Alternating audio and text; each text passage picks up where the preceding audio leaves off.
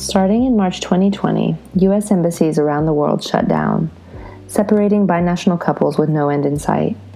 As the Trump administration pushed to reopen America at home, the pleas of U.S. citizens to be reunited with our fiancés abroad fell on deaf ears at the State Department, while the doors of embassies opened for other visa categories. On September 17, 2020, 300 U.S. citizens and their foreign fiancés filed a lawsuit to fight for our right to marry. Welcome to Lawsuit for Love Pod. These are our stories.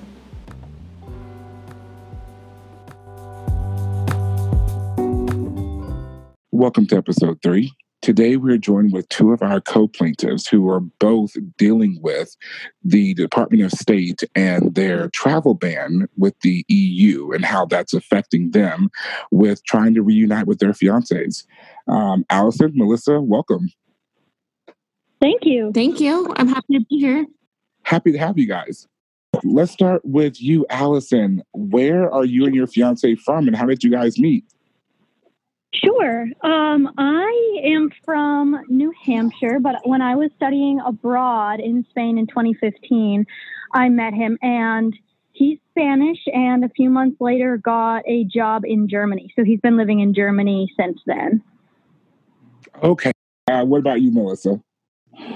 Yeah, thank you. Um, I live in Portland, Oregon, and um, it's become kind of a tradition of mine that every December I go to Italy. I've done that for many years now.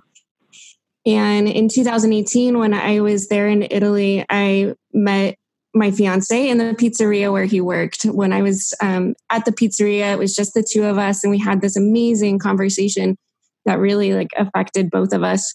And four days later, uh, he saw me walking by and he chased me down and asked me for a coffee. And we went to coffee and exchanged phone numbers. And that's how it all started.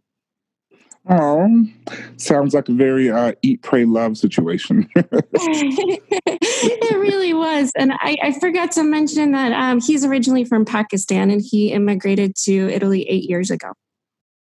Why did you guys decide to go through the K1 process instead of um, going through um, and trying to apply for a different visa to be together? Um, great question. We um, we had a we have a lawyer who recommended that we do the K process because it's sort of almost it's almost like the most correct way of doing it, kind of thing. Mm-hmm. Um, like way, I guess, to do it. Um, and it was also faster, um, theoretically. Right. So, um, so we were like, okay, that's great. Like, we're going to apply in like October of 2019. And then by the time, you know, next fall comes around, so, you know, around now, he'll be able to be here and everything will work out. And um, isn't that just perfect? And that obviously backfired. So um, yeah, that was why we chose the K visa process. Gotcha. Right. And Melissa, what about you guys? Well, we um, actually did a ton of research about getting married first. Um, our first thing we looked into was getting married in Italy, you know, where we met, where he lives, where I went to see him often. Um, but uh, as two non Italians, it was just an overwhelming process. You think the K1 process is bad? Oh my gosh, for two non Italian citizens to get married in Italy was almost impossible. Um, and the other option would have been Pakistan. Um, but, you know, he left Pakistan for a reason. And um, to get married in Pakistan would have been a real headache for his family. His family and I are close and we video chat and we bonded, but for the extended family, uh, we would have been expected to have this giant wedding of 400 people, uh, 380 of which didn't approve. So, not oh, something we wanted to do. So, um, the other issue is that all of our documents are in English. I'm American, Pakistan is dual language, we're dual in English. So uh, we would have had to translate everything into Italian to to get married in Italy, um, and it just made so much. Uh, not just made sense; it was really our only viable option to go through the K one and get married in um, America because everything else was prohibitively expensive and time consuming, and uh, just a headache of a process, even more so than the K1 process. Um, so that's, right. yeah.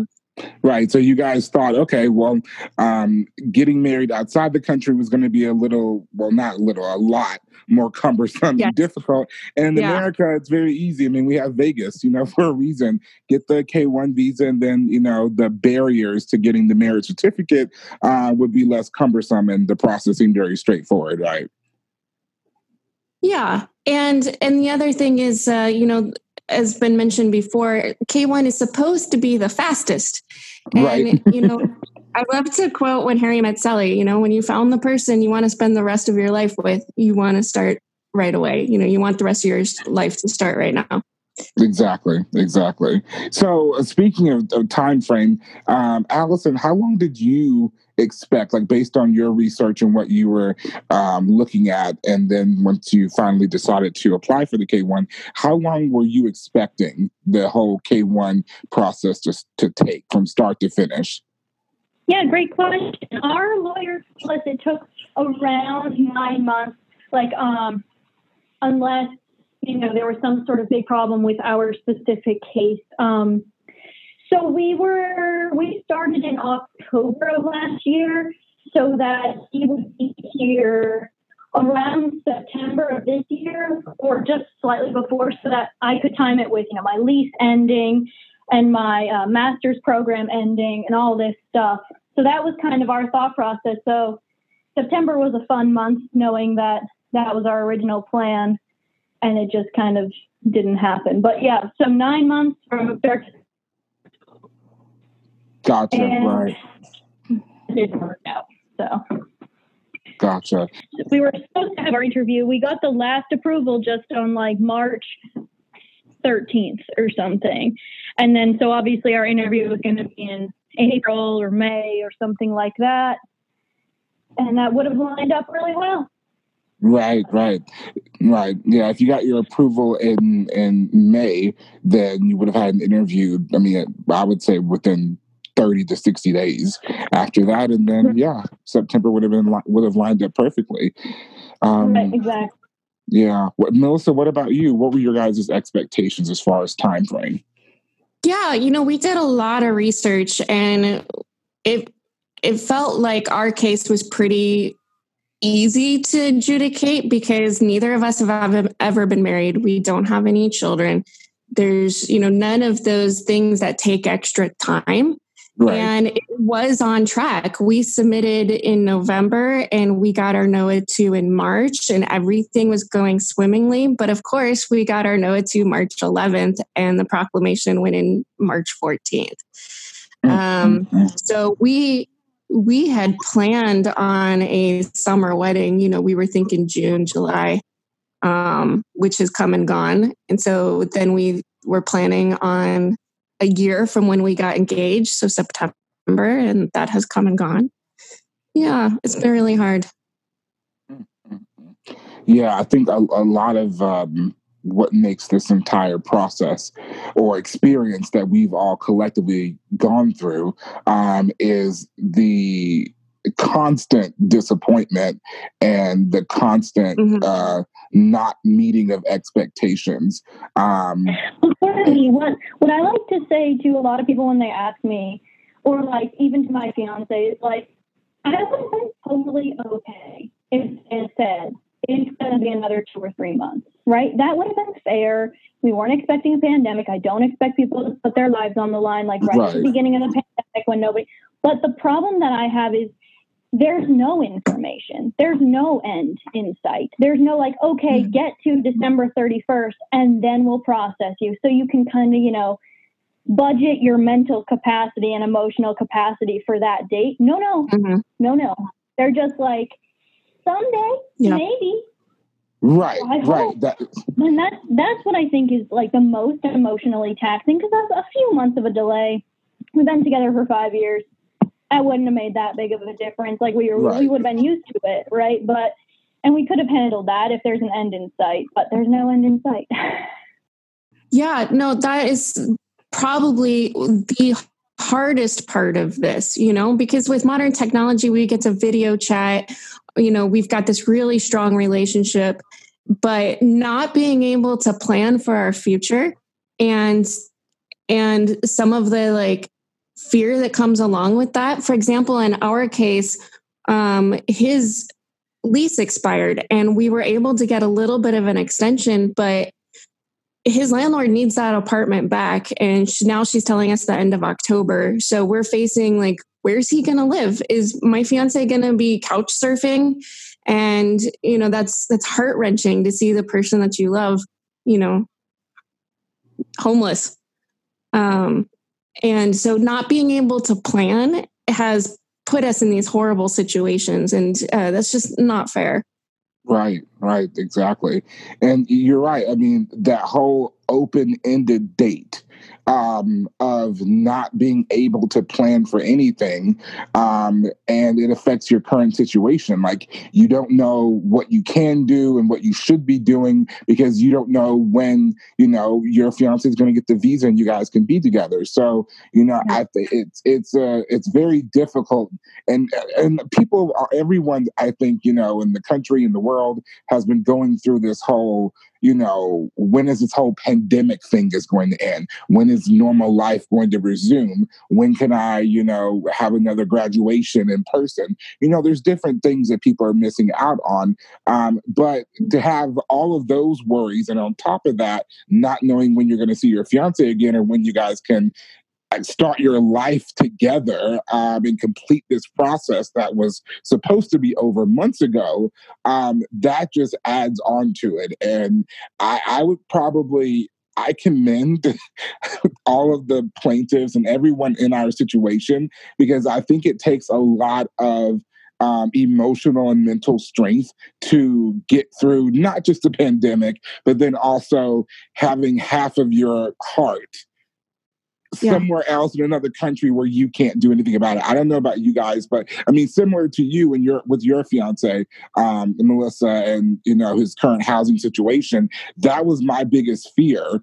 Um, was that something was going to happen in China that I couldn't help him with not being able to do something and to help or to be there for the person that you love.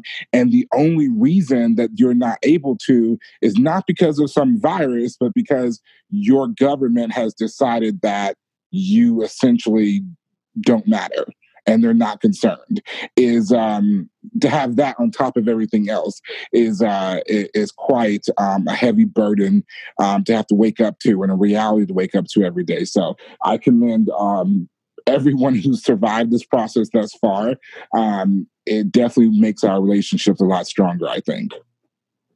Absolutely. And it's just the, the hardest part is we have dedicated ourselves to this person to take care of this person in sickness and in health.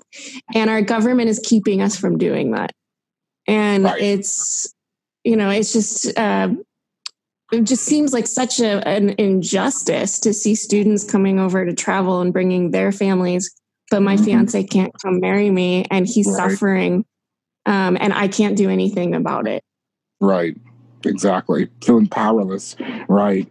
Um, i guess let, us talk about um, allison. How has the unreasonable delay that you've experienced you and your fiance experienced how has that affected you guys Great question. I think um, kind of what we've been saying this whole time that we just can't plan anything, right? We can't make any progress on anything we wanted to do.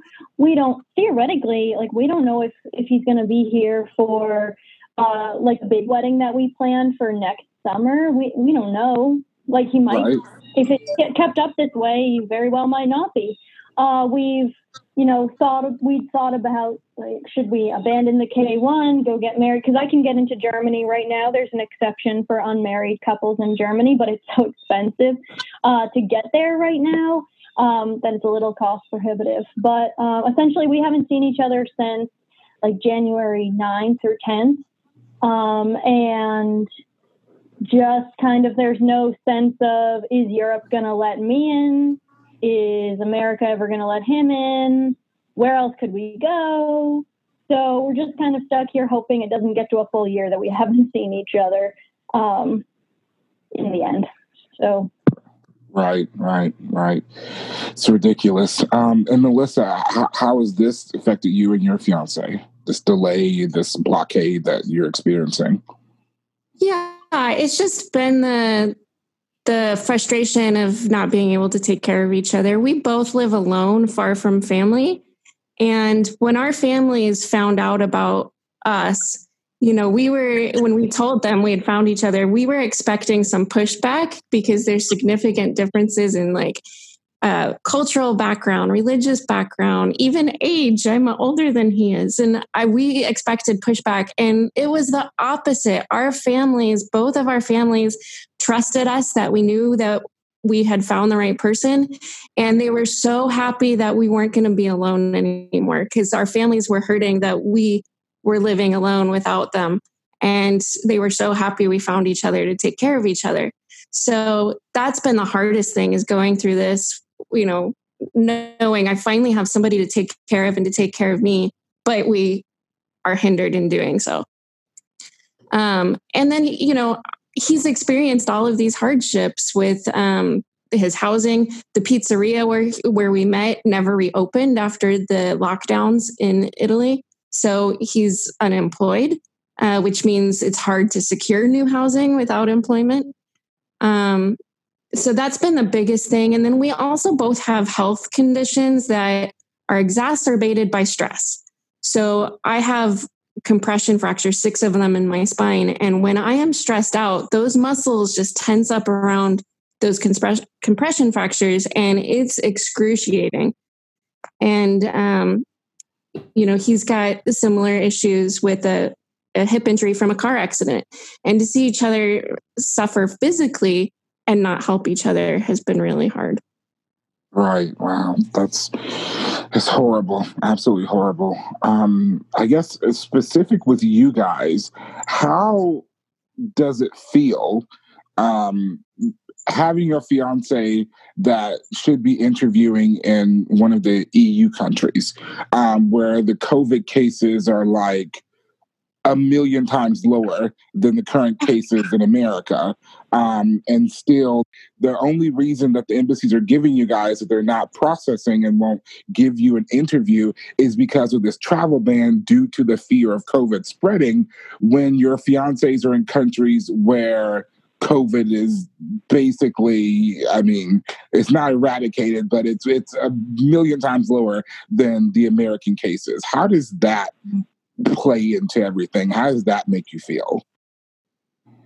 It's more frustrating to see that they're processing people who like aren't looking to be reunited with their family. Like I have nothing against them processing the, the spouses. That makes total sense and I'm so glad. And students understand they want to come over, but I don't really understand how athletes have more of a right to be here than my fiance, or for example, an au pair.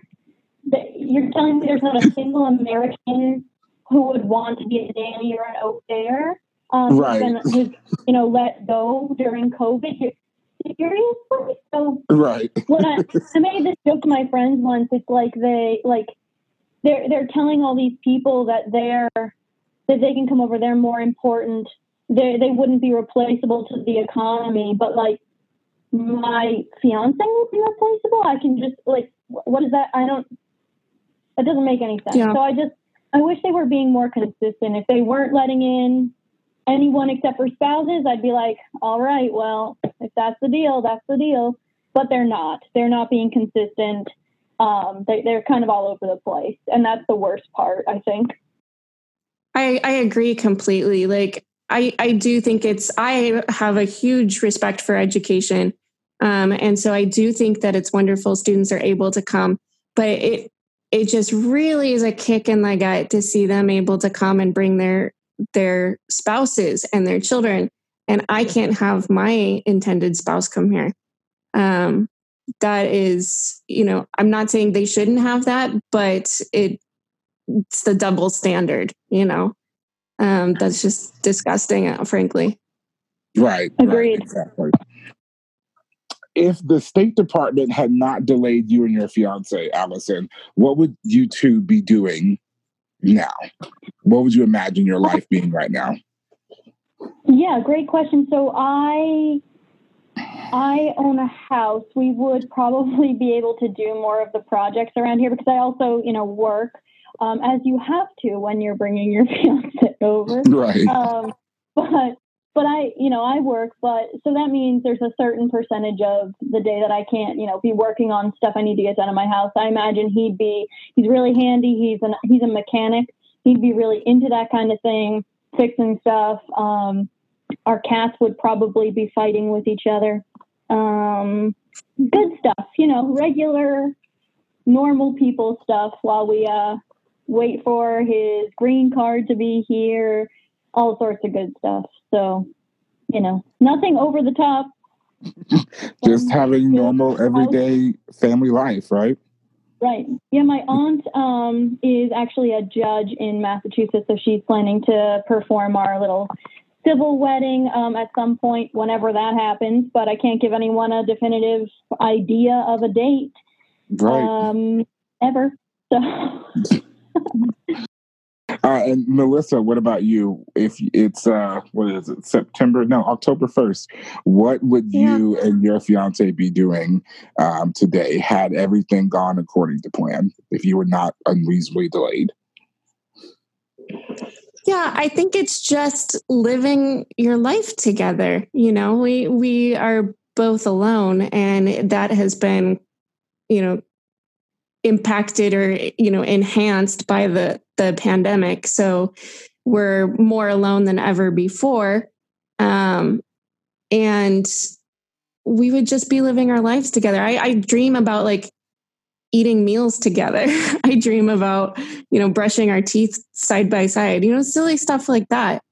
Um and I live in the Pacific Northwest. I grew up in the desert of Arizona. So I am so in love with the Pacific Northwest. And um, he grew up in Pakistan, which is very different than the Pacific Northwest. And so we would just be exploring every chance we got. We would hop in the car and go for long trips. It's an hour and a half to the coast or an hour and a half to Mount Hood. It would be um, just living your life with somebody, experiencing life with somebody. Right, right. That's beautiful. Um, what is something, Allison, that you want people to know or understand about this K1 process? That's a great question. Um, first of all, I think unfortunately, when I describe the process to people, I usually have to give them the context of that television show that everyone knows. Good God. Um, uh, because it's you know the best way that they'll understand what's going on. I firstly want everyone to know um, it's not the couples aren't usually like that. Um, they're usually you know they really know each other. You have to prove you know each other, um, and I think that another thing is that people need to understand that we were trying to do it the right way um, we are trying to do it the right way. If we weren't, we would have done something else and we wouldn't be stuck in this situation. Right. So, unfortunately, these prohibitions that people are putting on us right now are just affecting the people who are trying to do it in right in the first place. Um, if we were trying to do it wrong, I don't know, this problem would have been solved back last October when we weren't going to, like, if we hadn't applied for the visa. Um, would have saved ourselves a bunch of money a bunch of time, a bunch of headache and heartache now, but we were trying to do it the right way. So people, you know, making comments about the, the visas and, oh, well, you just have to wait. Well, we, we have. We, and we, we gave them plenty of time. We didn't start suing them back in April in the middle of the pandemic. We gave them enough time and a fair amount of time to figure it out uh, so that nobody had to, you know, rush, figure, you know, we weren't trying to scare anyone in the middle of the pandemic. Um, I, I, just think those are the, I think those are the three things I'd want people to know for sure. Definitely, definitely. And what about you, Melissa? What's something that you would want people to know or understand about this K1 process?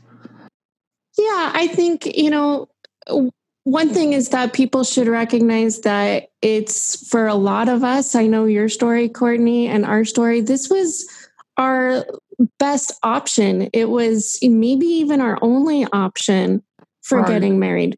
You know, it's not like we uh, are still trying to decide. That's the thing about the show that makes me so upset is they talk about you've got 90 days to decide if you want to get married. No, you don't go through this process to decide if you want to get married. No, this is you have chosen your person that you're going to spend your life with and you're, you know, going through this insane process to prove it and be allowed to do it. And um that's what I want people to understand is um, you know, it's it's insane that I could go find any person on the street and run to Vegas and be married tomorrow. But it's been now almost a year long process to get my fiance here and marry him. Um, right. And it will be over a year process by the time it's done. Right. For us, it'll be here in just about two weeks that we'd started this. So exactly, right? They're never going to mm-hmm. question you if you just ran to Vegas. They'd be like, "Oh yeah, sure." Yeah. Married. Yeah. You don't know each other, sure. You know that classic Friends episode where they get married and they don't even know they're married. Um, yeah. that's that's uh not what we're trying to do. It's so infuriating. No you guys are, are, are, make very good points.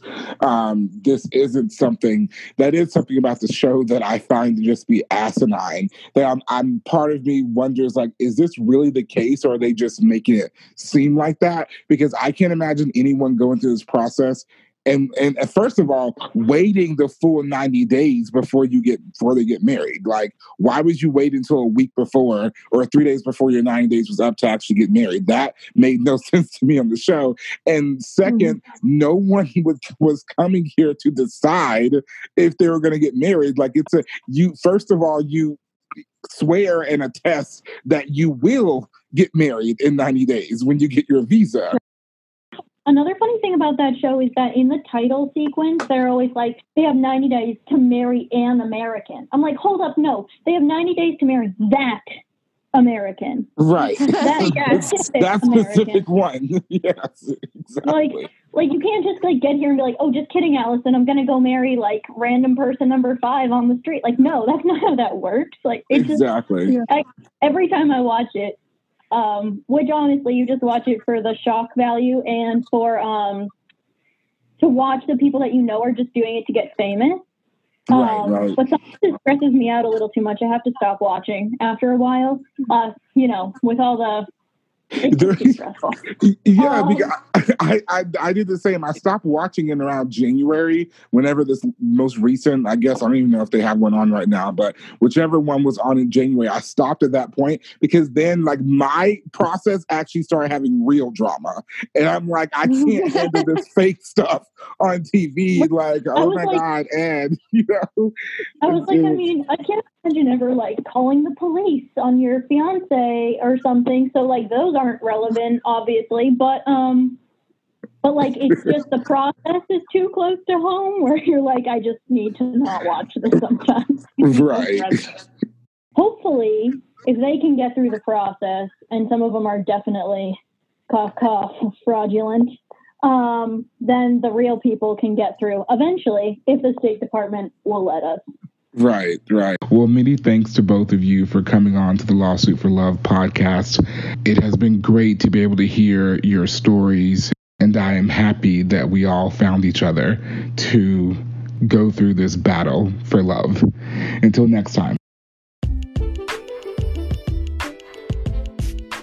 Thanks for listening.